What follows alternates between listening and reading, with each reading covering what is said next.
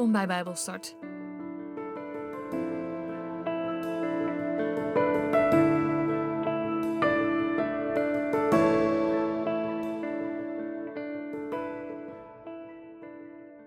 met jullie uit de basisbijbel Eerste Johannes hoofdstuk vijf. Als je gelooft dat Jezus de Redder is, ben je een kind van God. Je bent uit God geboren. En als je van God houdt uit wie je geboren bent, houd je ook van de andere mensen die uit Hem geboren zijn. We weten dat we van Gods kinderen houden als we van God houden en doen wat Hij ons zegt. Want je houdt alleen echt van God als je doet wat Hij zegt. En wat Hij van ons vraagt is niet te moeilijk. Want iedereen die uit God geboren is, overwint de dingen van de wereld. We overwinnen de dingen van de wereld door ons geloof. Als je gelooft dat Jezus de Zoon van God is, kun je de dingen van de wereld overwinnen. Jezus Christus, de Zoon van God, is door het water van zijn doop en het bloed van zijn dood gegaan. Hij ging niet alleen door het water, maar door het water en het bloed. Ook de Geest zegt dat. En de Geest is de waarheid, en dus liegt hij niet. Er zijn drie getuigen in de hemel: de Vader, het Woord en de Heilige Geest. En deze drie zeggen allemaal hetzelfde. Er zijn ook drie getuigen op de aarde: de Geest, het water en het bloed. En deze drie zeggen allemaal hetzelfde. Als we geloven wat mensen zeggen die voor de rechtbank moeten getuigen, dan moeten we zeker geloven wat God zegt. Want wat Hij zegt heeft veel meer kracht. We moeten geloven wat Hij zegt over zijn Zoon. Als je in de Zoon van God gelooft, geloof je wat God over hem zegt. Als je God niet gelooft, zeg je daarmee dat hij een leugenaar is. Want je hebt niet geloofd wat hij over zijn Zoon heeft gezegd. Wat heeft God dan gezegd? Dit: God heeft ons eeuwig leven gegeven door ons zijn Zoon te geven. Gods Zoon heeft het eeuwige leven. Dus als je de Zoon hebt, heb je het eeuwige leven. Maar als je de Zoon van God niet hebt, heb je ook geen eeuwig leven. Jullie geloven in de Zoon van God.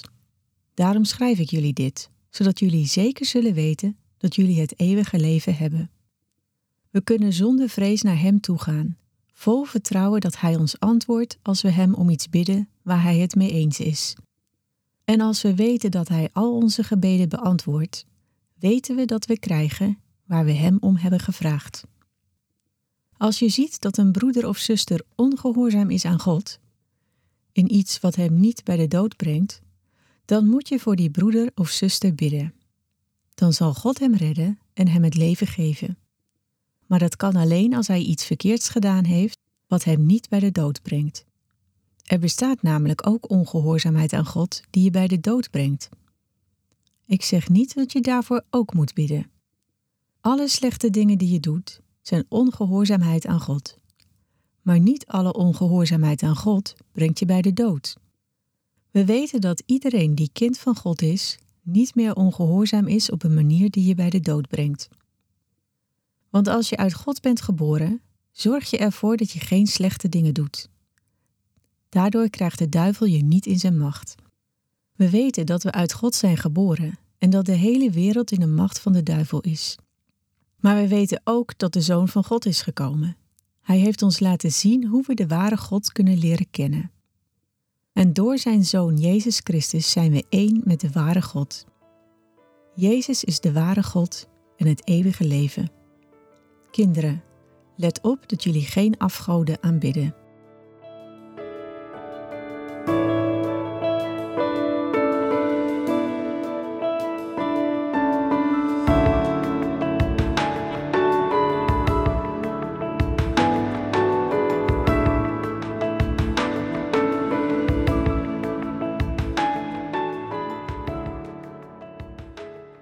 Hoi, mijn naam is Brian Habold en welkom bij deze serie over de brieven van Johannes. We zijn vandaag aanbeland bij het laatste hoofdstuk van Eerste Johannes. En dat is hoofdstuk vijf. Hierna gaan we nog twee en drie Johannes behandelen. Twee hele mooie boeken. Ze zijn kort, maar krachtig. Maar vandaag nog Eerste Johannes hoofdstuk vijf. En als onderwerp voor vandaag heb ik het genoemd: overwinning door je geloof. We hebben de afgelopen vier afleveringen een aantal hele belangrijke dingen behandeld. We hebben het gehad over een spiegel voorhouden. En dat het soms ook best wel confronterend kan zijn om dingen te horen uit het woord van God.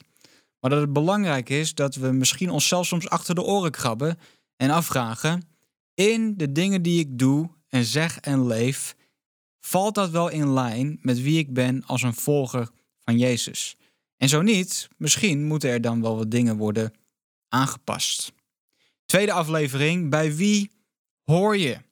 Bij wie hoor je? Als je hoort bij God, als je hoort bij Jezus, dan moet je hem ook gehoorzamen. Dan doe je wat hij zegt. En dan wandel je volledig in het licht en niet in de duisternis.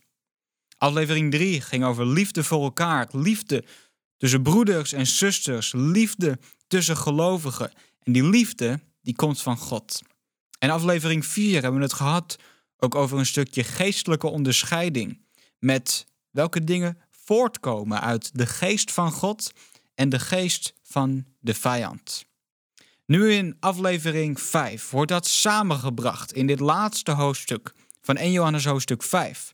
Waarin er dingen herhaald worden en waarin er ook een bepaalde klap wordt gegeven op hoe wij door al die dingen overwinning hebben door het geloof.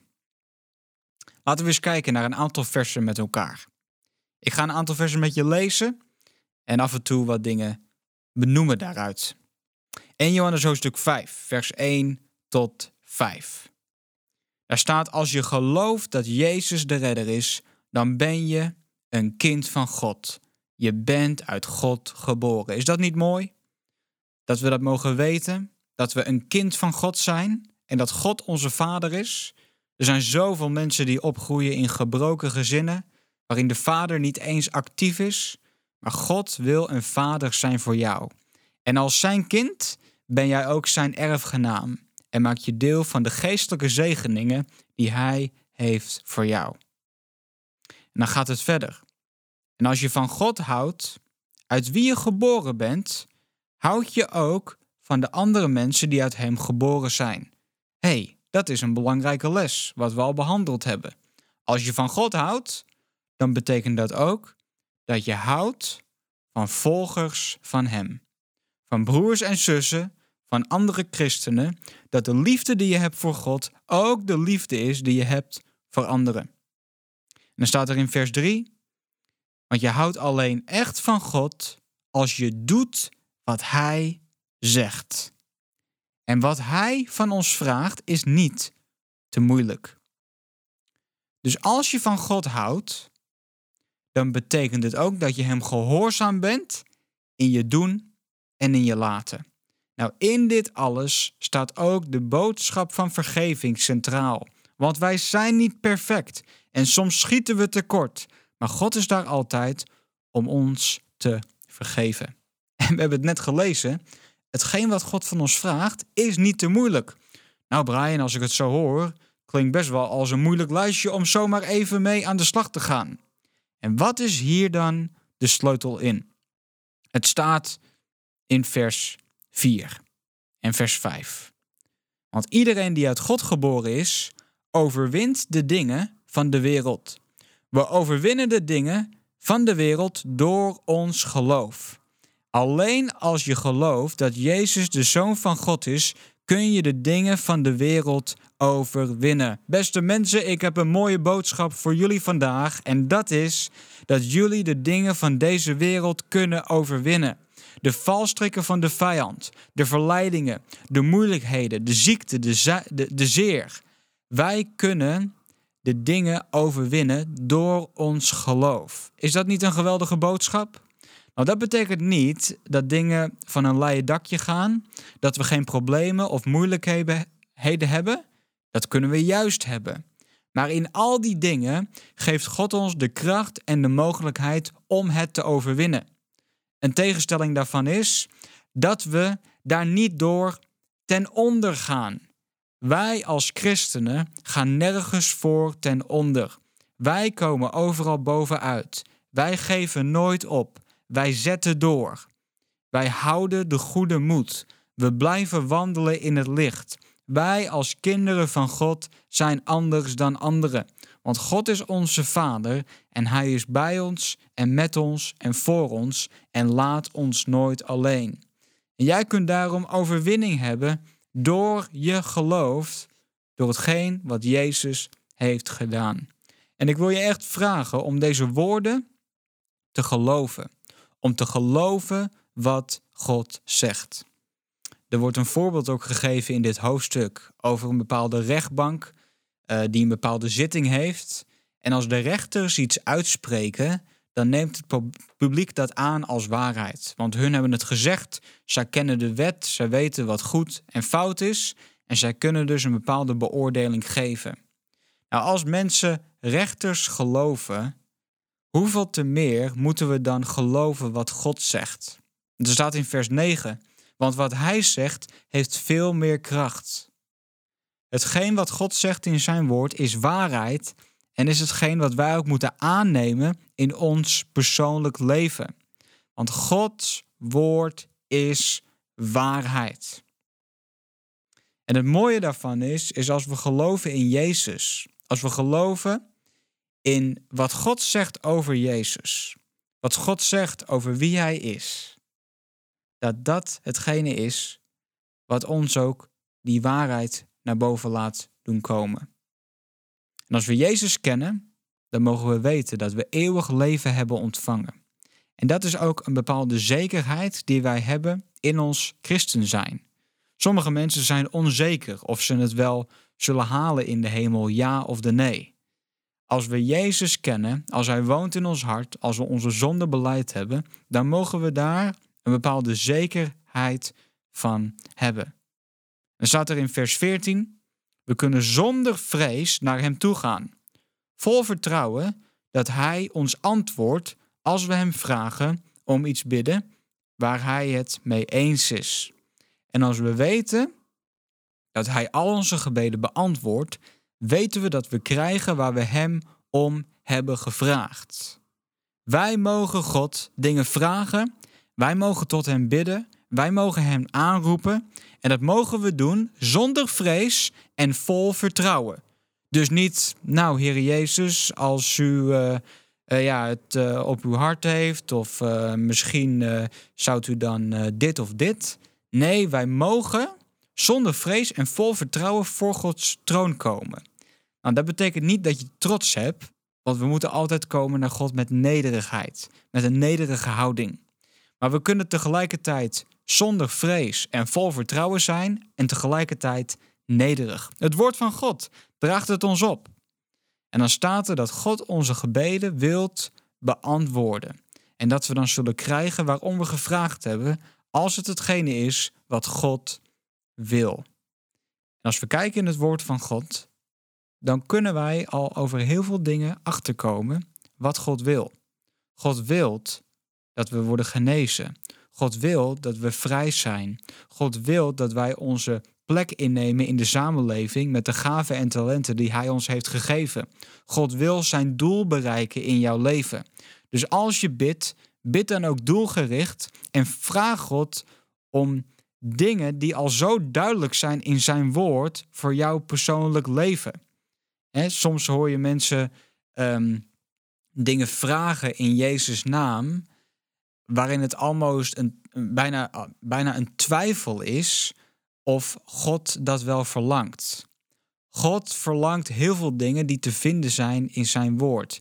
En bid daarom gericht, spreek daarom Bijbelteksten uit en proclameer het woord van God. In het vertrouwen dat we krijgen waar we Hem om gevraagd hebben. Staat er zo mooi in vers vijftien. Beste mensen, wij hoeven niet gebonden te zijn in dit leven. Wij kunnen de dingen van de wereld overheersen door hetgeen wat Jezus heeft gedaan. En als we dit boek zo afsluiten, eerste Johannes hoofdstuk vijf. Doe wat je gelooft. Misschien kan je een beetje een stempel ervaren dat we dingen moeten doen, doen, doen, om onze redding te krijgen. Maar dat is niet de focus hiervan. Het gaat om na je redding, nadat je Jezus hebt aangenomen, nadat je de genade accepteert voor wat Jezus voor jou heeft gedaan, doe dan wat je gelooft in je woorden en in je daden. Dit boek is klaar, maar we gaan nog verder met twee en drie Johannes voor nog twee afleveringen. Dus ik hoop je later weer te zien. God zegen en tot de volgende keer.